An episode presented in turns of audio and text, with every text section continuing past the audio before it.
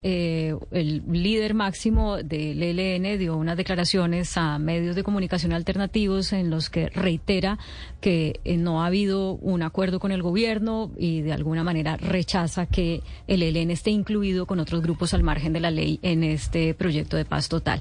Don Carlos Arturo Belandia, investigador y consultor de paz y conflictos, promotor de paz y vida, como usted se presenta en su Twitter y exmiembro del ELN.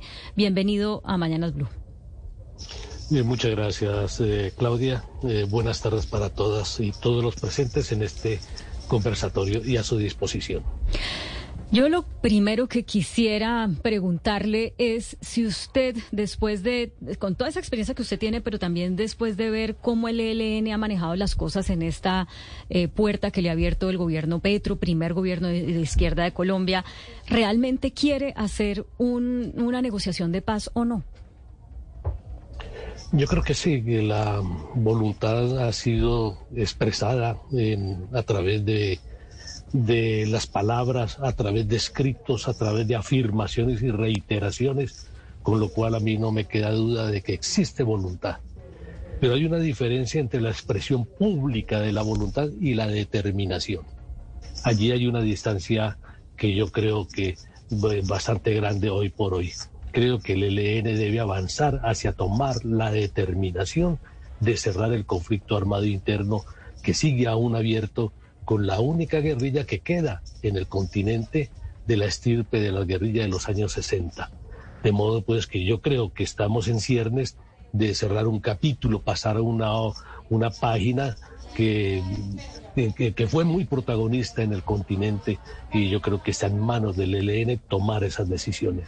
Usted dice está en manos del ELN, pero todos los analistas dicen negociar con el ELN ha sido muy difícil, ha habido intentos desde el gobierno de Alfonso López Miquelsen, luego Gaviria, luego Samper, luego Uribe, luego Santos y, y, y nada que se puede. ¿Cuál es el mayor escollo para realmente lograr una negociación? ¿En dónde está, digamos, ese nudo gordiano que, que impide que se logre una negociación con esta guerrilla? El Ejército de Liberación Nacional históricamente ha promovido y ha planteado que la solución del conflicto será sobre la base de generar unos mecanismos que permitan una amplia participación de la sociedad en la discusión de los grandes problemas del país y por esa vía llegar a consenso, llegar a entendimientos que superen de manera estructural los conflictos. Este es el planteamiento histórico. Ahora bien, tenemos un gobierno sí, de estirpe popular, un gobierno de izquierda, el primer gobierno de izquierdas en 200 años. Un gobierno que a todas luces es una victoria de las luchas populares, del movimiento de izquierda e incluso de las insurgencias las que fueron y dejaron las armas, pero también las izquierdas que las insurgencias que actualmente todavía se mantienen en armas. El ELN hace unos años, en el año 2007, decía de que había que trabajar por un gobierno de nación de paz y equidad. Si este gobierno no es de nación, paz y equidad, entonces yo creo que estamos hablando eh, de otro tipo de cosas. Pero, señor Belande, un poco al ELN le ha molestado que el, el, gobierno les dé un poco, digamos, el mismo trato que a otros grupos armados, como si fueran todo lo mismo, y el ELN, pues, pero supuesto piensa que no, que son un grupo insurgente y todo lo que sabemos. Partiendo de esa base, uno intuye que ellos mínimo a la mesa de negociación van a pedir lo mismo que el gobierno o el Estado colombiano le dio a las FARC. ¿Usted cree que, que eso va por ahí, que ellos también van con esa mentalidad y con ese ímpetu a, la mesa? Eh, Sebastián, buenas tardes. Es que no podemos partir de esa misma base porque no es cierto. El gobierno no le está dando exactamente el mismo trato a todos los actores. El único que tiene un trato y una consideración de ser una organización política, de estar involucrado en un conflicto político, social y armado es al ELN. A las otras estructuras se les va a se les está calificando y se les va a calificar teniendo tres, fundamentalmente tres criterios. No, usted tiene razón, señor Baranda. Digo, el matiz que le quiero hacer es que precisamente es el mismo comandante García el que critica a Petro y le dice, nosotros no somos los mismos, no nos meten en el mismo decreto, en el mismo, en el mismo saco. Es, es ellos los que le están diciendo a Petro eso, no, no yo. Esa es la precisión. Pero no están en el mismo saco, eh, no están ni tampoco es exactamente el mismo tratamiento. Sí, obviamente, yo sí he escuchado que él dice y he leído lo que, lo, que él ha dicho, pero es un equívoco. porque el gobierno le está planteando es con el ELN habrá un trato diferenciado, al igual que con las AGC, al igual que con las disidencias y igual con, igual con las resurgencias. Es decir, cada cual tendrá un trato diferenciado. Lo que sí es que hay una coincidencia es exactamente en el mismo tiempo político en el que se está desarrollando esto que se ha denominado la paz total. Que la paz total es la paz con todos, porque hoy por hoy si se hace la paz con uno, muy seguramente los otros factores que se mantienen en la violencia van a actuar como spoilers o van a, o, van a, ejercer una labor de boicot sobre los procesos que estén en curso. Y al mismo tiempo, la, yo creo que el país está maduro para poder avanzar en la paz total y cerrar un capítulo pues, de violencias eh, y del uso de la política, el uso de las armas con el argumento de la política y también recuperar territorios que hoy en día están en manos de la criminalidad y la violencia. Y se puede hacer, pero con una fuerte presencia del Estado y el Estado creo que y el gobierno por eso apela a esta política de paz total para poder hacer la paz con todos. Señor Belandia, eh, después del acuerdo de paz con las FARC, algunos guerrilleros de esa organización eh, se dedicaron a hacer política. Incluso hay algunos todavía en el Congreso de la República. Otros se desmovilizaron y trabajan en emprendimientos y en cooperativas y otros volvieron a las armas. ¿Qué quieren los guerrilleros del ELN? Yo creo que el ELN, eh, ellos también quieren eh, poder que se creen, se generen unas, unas situaciones que hagan posible llevar paz a los territorios donde ellos están y donde ellos también son protagonistas son protagonistas de la vida social, pero también de la violencia. Esto hay que decirlo también por su nombre.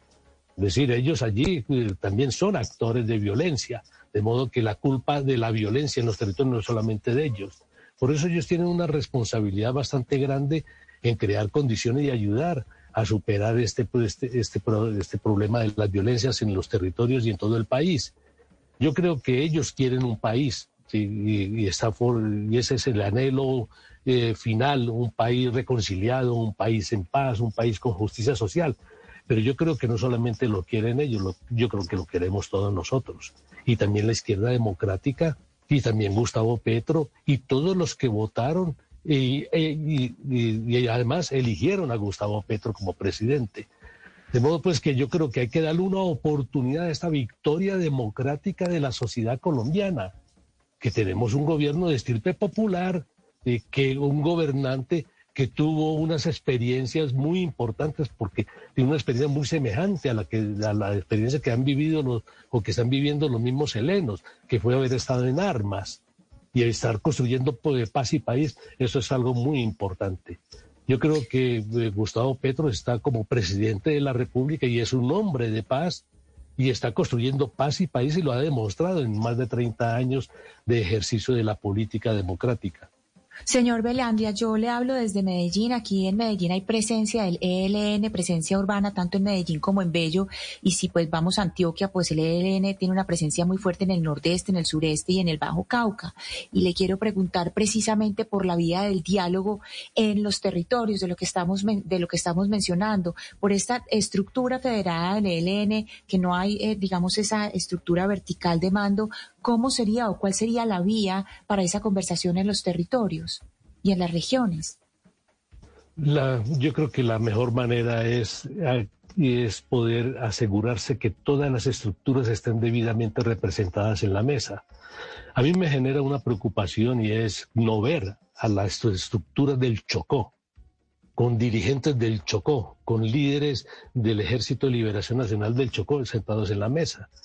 Yo creo que se habría evitado el impasse este que se presentó, ¿sí? que estuvo a puerta de generar ahí una verdadera crisis, y cuando el gobierno y la delegación, las dos delegaciones llegan a un acuerdo de desarrollar unos alivios humanitarios en el Chocó. Y la respuesta de las estructuras del Chocó es un paro armado. Si hubiese habido la presencia de un delegado del Chocó en la mesa, yo creo que esto no habría ocurrido. Señor Belandia, pero entonces, ¿cómo podemos asegurar que todas esas presencias, es decir, son este montón de estructuras urbanas y rurales federadas, cómo asegurar que no vuelva a pasar lo mismo? Es decir, aquí usted nos dice muy puntualmente, de Chocó, ¿cómo hacemos para que la próxima vez no vuelva a ocurrir lo mismo que si esa convocatoria se asegure que sea una convocatoria total de todas esas representaciones? Sí, el Ejército de Liberación Nacional es cierto que tiene una, una, eh, una estructura bastante federada y bastante dispersa en el territorio, pero también hay agrupamientos territoriales.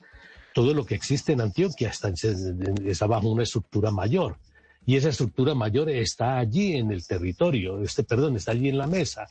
Yo no creo que tenga que estar la totalidad de las estructuras, las pequeñas células, los comandos, allí representados en la mesa pero sí las estructuras grandes, las que tienen ¿sí? mando y comando sobre cada uno de los efectivos y militantes y combatientes del ELN.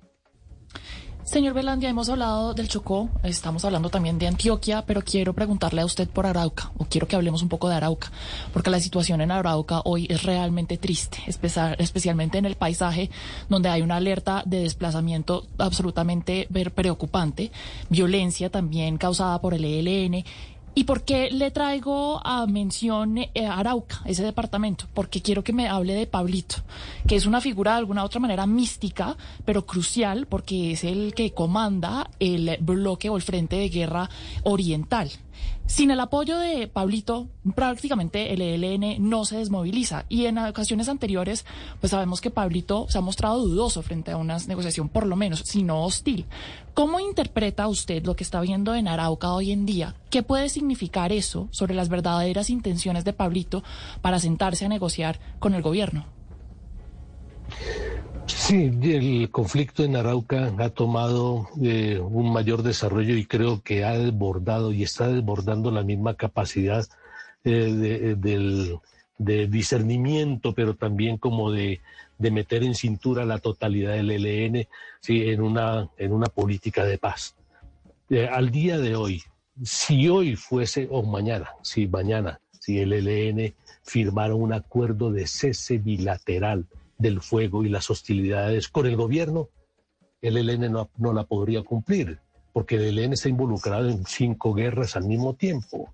Tiene también con las disidencias, la tiene con el clan del Golfo, pero también en otros territorios, la tiene con los caparros, la tiene con los rastrojos, la tiene con el, con, con, con eh, eh, las, el, reducto que quedó del EPL en el Catatumbo. Es decir, eh, eh, por eso la propuesta que hizo el presidente eh, Gustavo Petro de un cese multilateral tiene mucho sentido. Tiene sentido en, la medida en que todos los actores de la, de, la violencia están llamados a cesar la, violencia, a que no disparen, no disparen en ningún sentido, ni hacia arriba, ni hacia, hacia abajo, ni hacia los lados, no, en ninguna dirección. De esa manera podríamos tener una situación virtuosa de cese multilateral de fuego y hostilidades.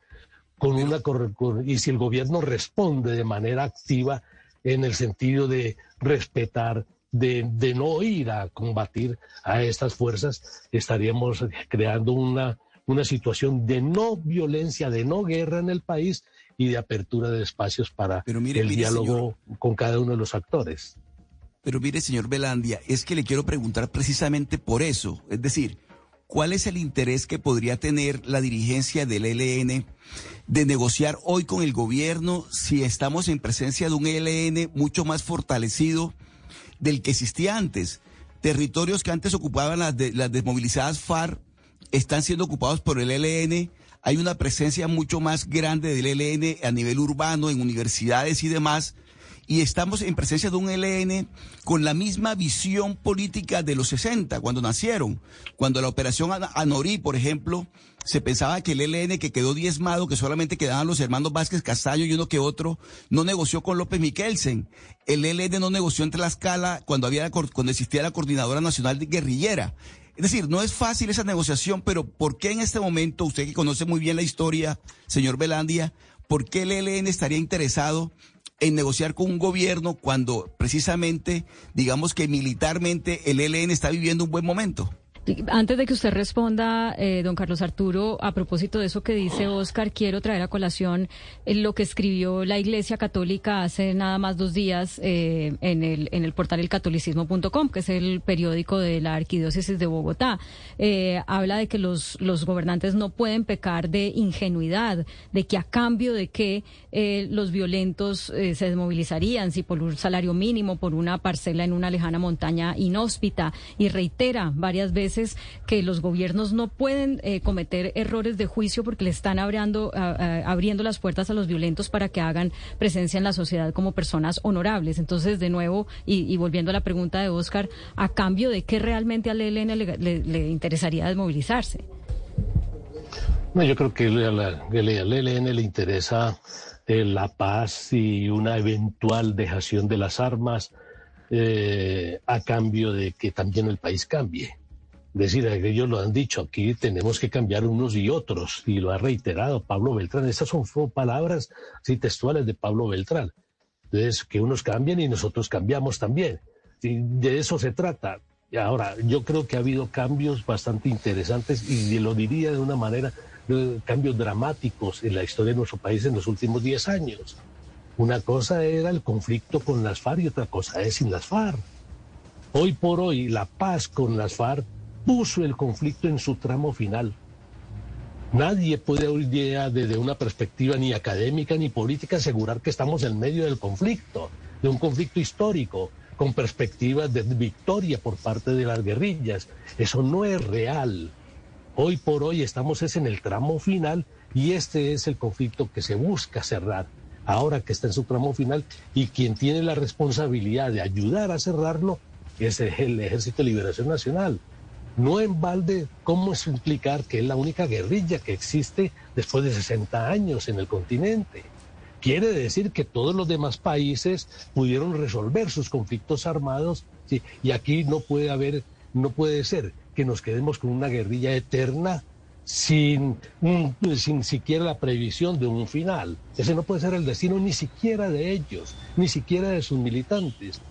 Ahora, máxime cuando también ha habido otro cambio dramático es que la sociedad colombiana sí ha optado eh, mayoritariamente y democráticamente por un cambio político en el país y llevó a las izquierdas a la victoria. Esa victoria es mía, y mía como es guerrillero, yo estoy dispuesto a defenderla. Y por eso eh, eh, creo yo que... Pero, pero, pero señor Belandia, pero la pregunta sigue siendo, ¿a cambio de qué? A cambio de que SLN, que todo el país ha conocido y que ha padecido en las regiones, va a dejar las armas en este gobierno. Es decir, la FARC lo hicieron eh, y, la negociación de la FARC el país lo conoció eh, a cambio de, una, de un tratamiento político, curules y todo lo que lo que querramos nosotros y lo que está lo que lo que está contenido en los en los documentos de los acuerdos. Pero este LN a cambio de qué usted que conoce muy bien la historia del ELN, señor Belandia, va a estar dispuesto a negociar su desmovilización y su reinserción a la sociedad. Yo creo que el ELN ha sido también muy, muy claro y, yo creo que hoy por hoy eh, no hay mayor confusión en esto. El ELN no está pidiendo cosas, no está pidiendo casa, carro, beca, no está pidiendo curules para sí mismo. El ELN no, no está planteando un modelo transaccional está planteando un diseño y un modelo transformacional y le está diciendo cambien y yo cambio. Pero y la propuesta de Gustavo Petro es cambiemos juntos. Allí es donde está una diferencia. Este es un gobierno que fue elegido para el cambio y está liderando cambios. Y le está diciendo al ELN, oiga, deje las armas y venga conmigo y cambiamos este país. Pero en democracia y en el marco de la Constitución del Estado Social y de Derecho, hagámoslo juntos. Yo creo en ese discurso, yo creo en esa propuesta. Y ese es mi llamado, que yo le digo a Antonio, oiga Antonio, caramba, tienes que flexibilizar tus posiciones, tienes que entender y permitirle también a los guerrilleros poder vivir. Antonio García no puede, no puede eh, atravesarse en el camino del diálogo de una manera terca y llevar al sacrificio hasta el último guerrillero, por favor. Si esa es su opción personal, que sea la de él, pero no puede ser la de todo el movimiento. Un movimiento de estirpe camilista, que procuraba los cambios, humanista, Don Carlos Arturo, solidario. A propósito de eso, eh, porque es que es muy contundente su llamado al jefe del ELN, ¿usted cree que una alternativa, si esto sigue así, porque como ya hemos mencionado, ha habido seis intentos de negociación con el ELN a través de varias décadas y no se ha podido, es que otros líderes tomen la decisión que usted tomó en 2004 cuando se salió del ELN, a pesar de tener pues el rango que tenía y de haber estado en armas? Es decir, ¿usted ve ambiente para que dentro del ELN otros comandantes le digan a Antonio García, no le jugamos a su radicalismo y nos vamos a, salir, como en algún momento también hizo la, eh, la, corriente de renovación socialista en el gobierno, sin mal no recuerdo, eh, Gaviria? No, esa no es la recomendación. La recomendación es que el ELN dé el debate interno que no lo ha hecho el ELN debe resolver una serie de, de lo que yo he llamado encrucijadas del alma. Una encrucijada del alma es que reconozcan que este gobierno es un gobierno de un producto, de una victoria del pueblo, del pueblo colombiano, incluido de ellos mismos, porque ellos hicieron ese tipo de planteamientos en el año 2007. Y ahí está el gobierno de paz, equidad, eh, de nación, paz y equidad. En segundo lugar, resolver el conflicto, ese, este encrucijada del alma, de si van a agarrar a tiros al gobierno de Petro, si van a hacerle paros armados al gobierno de Petro, a un gobierno de izquierdas, si van a ponerle bombas y van a limitar los puentes, si van a tumbar los oleoductos y, y, tumbar torres. Esto es lo que tiene que resolver el ELN. El ELN no puede actuar militarmente contra un gobierno democrático de estirpe popular y de izquierdas sería un total contrasentido. Esto no, yo digo, no es revolucionario. Y yo quiero pues llamarlos al EDN, a empezando pues por la dirigencia y la militancia, a la que reflexionen sobre esto y discutan este tipo de cosas.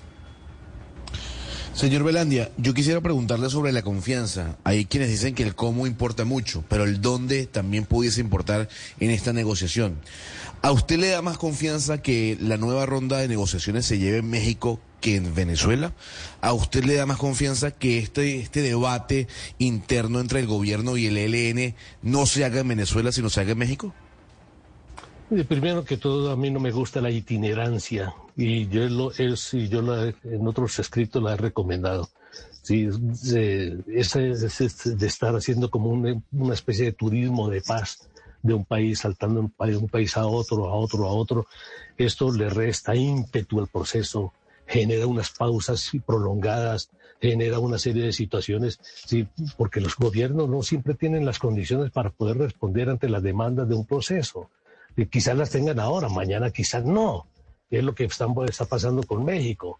México hace, un, eh, hace unos 15 días tenía una situación muy distinta a la que tiene ahora. Ahorita tiene una situación de violencia exacerbada, producto pues, de un hecho coyuntural que fue la captura del hijo del Chapo Guzmán. De modo pues que esto tiene muchas incidencias, de modo que poner en riesgo un proceso con esta itinerancia me parece muy riesgoso.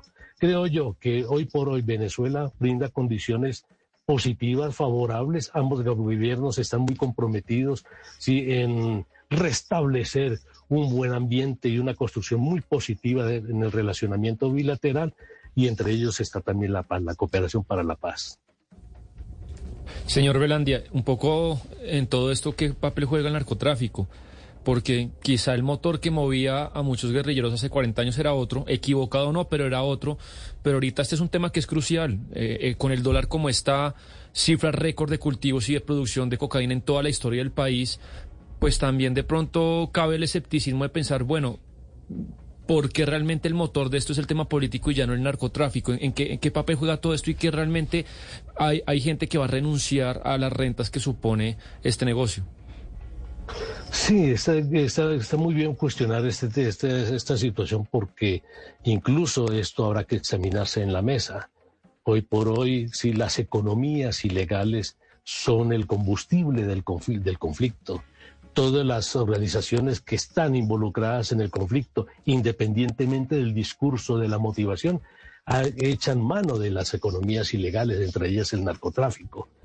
Eh, por informaciones de la fiscalía, de, los eh, de, los gobiernos locales, de movimientos sociales, se sabe que algunas estructuras del ELN se han involucrado con algunos eslabones del narcotráfico, no con la totalidad de la cadena, con algunos eslabones. En algunas partes cobran el gramaje, en otros ayudan a cuidar infraestructura relacionada con esto. Este tipo de situaciones hay que examinarlas en la mesa, sin duda alguna. ¿Sí? Pero hoy por hoy la única manera de, superar o de embarcarse en la superación del, del, narcotráfico es también sobre la base de poder llegar a unos mínimos en materia de acatamiento a la justicia, acatamiento a la legalidad o también sometimiento, como también desde el gobierno se le llama, sí por parte de las organizaciones que se lucran y viven de manera específica del narcotráfico. Señor Belandia, ya que hablamos del narcotráfico y que también hablamos de Venezuela, a mí se me gustaría preguntarle ¿Qué tan verdadero es el apoyo de ese gobierno ante una negociación que desmovilice al ELN? Porque hay narcotraficantes infiltrados, por lo menos eso sabemos, dentro del gobierno de Nicolás Maduro, y pues también sabemos que el gobierno de Nicolás Maduro tiene relaciones con el ELN también dentro eh, de su mismo territorio, del territorio venezolano. Entonces, cuéntenos usted, ¿es verdad? Es, ¿Puede ser conveniente o no? Porque a algunos nos parece que no que el ELN se desmovilice para Venezuela? Yo creo que Venezuela tiene un problema eh, bastante grande y es la presencia de grupos armados de otro país. Esto viola la soberanía nacional de Venezuela. Ningún Estado soberano puede permitir la presencia de ejércitos extranjeros en su territorio. Pues allí los hay, y los hay, y en cierta manera hubo una tolerancia frente a la presencia porque había una pugnacidad y había una confrontación política, ideológica y económica y llevada, lo único que faltó fue que fuera militar sí, entre Colombia y Venezuela. De esa manera Venezuela eh, termina eh, termina eh, aliando o tolerando la presencia de estos de estas organizaciones porque entendió que podían actuar como un peón en el ajedrez de la confrontación Colombia y Venezuela durante los ocho años anteriores. De modo pues que eh, ahora la situación no es esa. Ahorita la situación es de un proceso de armonización de las relaciones, normalización de las relaciones, respeto y reconocimiento mutuo, manteniendo las diferencias, ¿sí? pero manteniendo fundamentalmente un relacionamiento de estados, aunque los gobernantes puedan no quererse. El uno es de un signo y el otro es de otro, pero pues, se respetan. Y sobre esa base se está la reactivación de todos los acuerdos y la, el impulso y profundización de acuerdos bilaterales en materia de comercio, en materia de cooperación para la justicia, en materia de seguridad.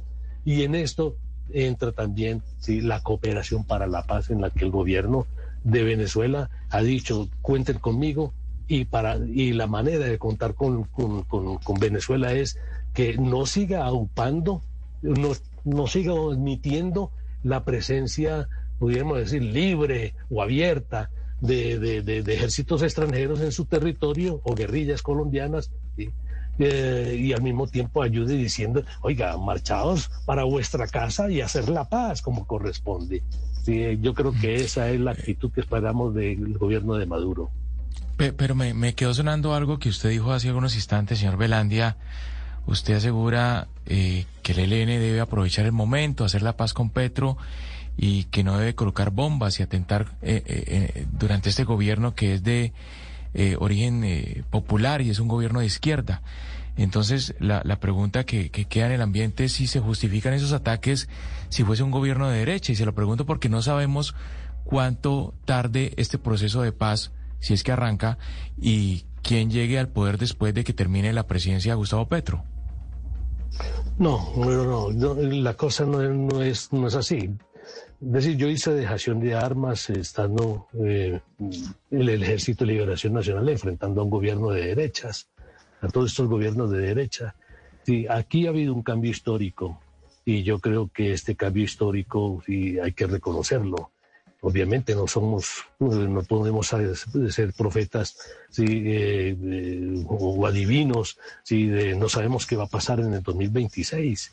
Y es posible ¿sí? que vuelva un gobierno de derechas, y, pero tampoco recomendaría yo que le echen bala a un gobierno de derechas por ser gobierno de derechas.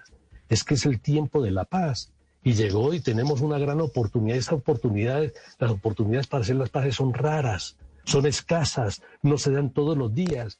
Y hoy tenemos las mejores condiciones todas juntas para poderla hacer. Pedir más, ¿sí? yo creo que sería imposible. ¿sí?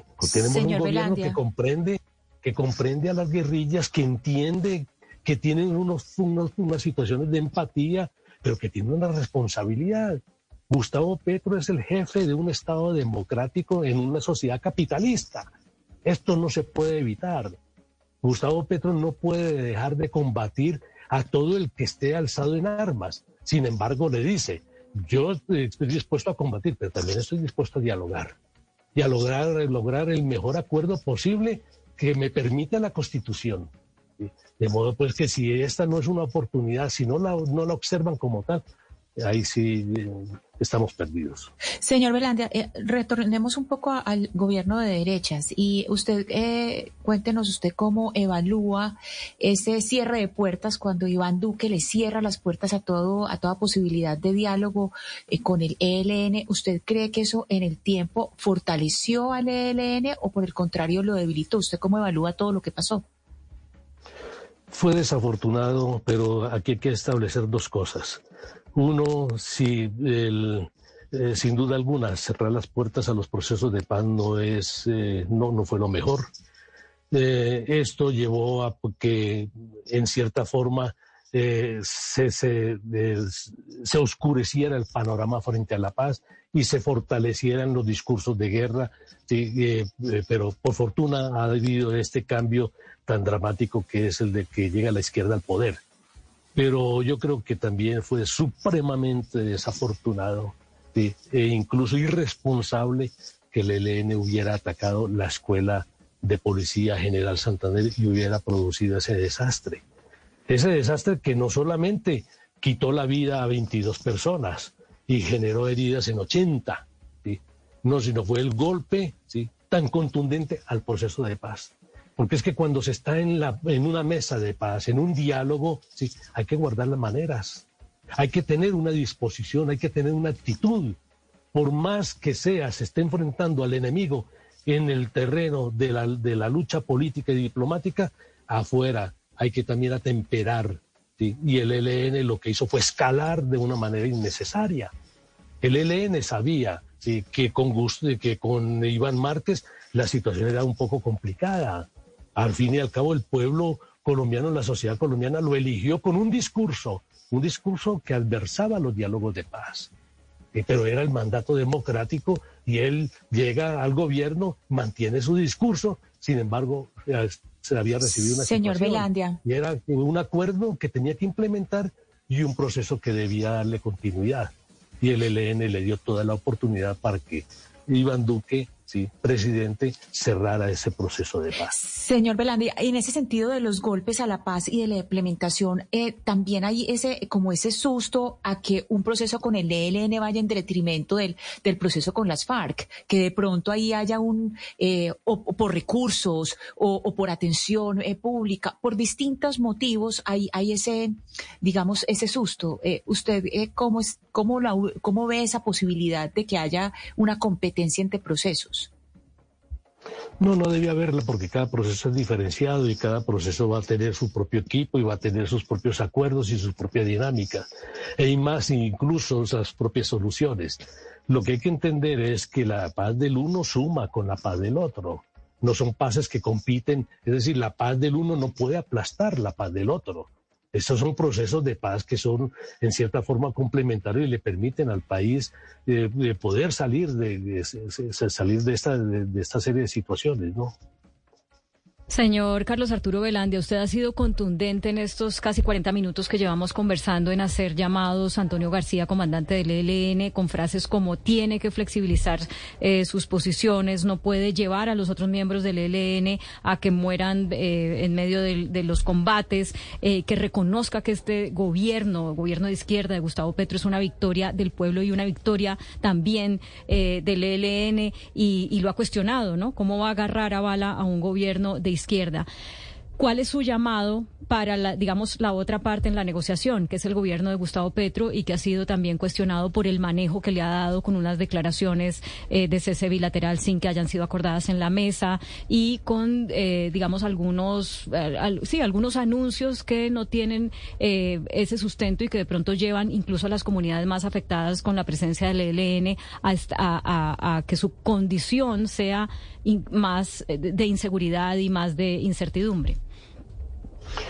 Gracias, eh, eh, Claudia, por permitirme esta oportunidad. Eh, yo le diría al Gustavo Petro, a quien considero mi amigo, considero presidente de los colombianos, sí, que, que no desmaye en su esfuerzo.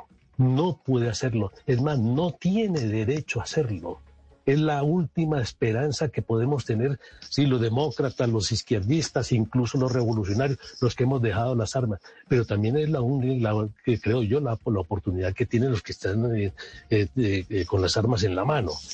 En segundo lugar, quiero decirle a Antonio García que mm, reflexione, que permita que su delegación, la que tiene un mandato del Ejército de Liberación Nacional, haga su tarea que ojalá, en cierta forma, no le digo que guarde silencio, pero que atempere su, su, su, labor mediática, sus expresiones en público, porque es que una cosa hacen allí los, los compañeros que están en la mesa y otra cosa hace Antonio con su discurso tan beligerante.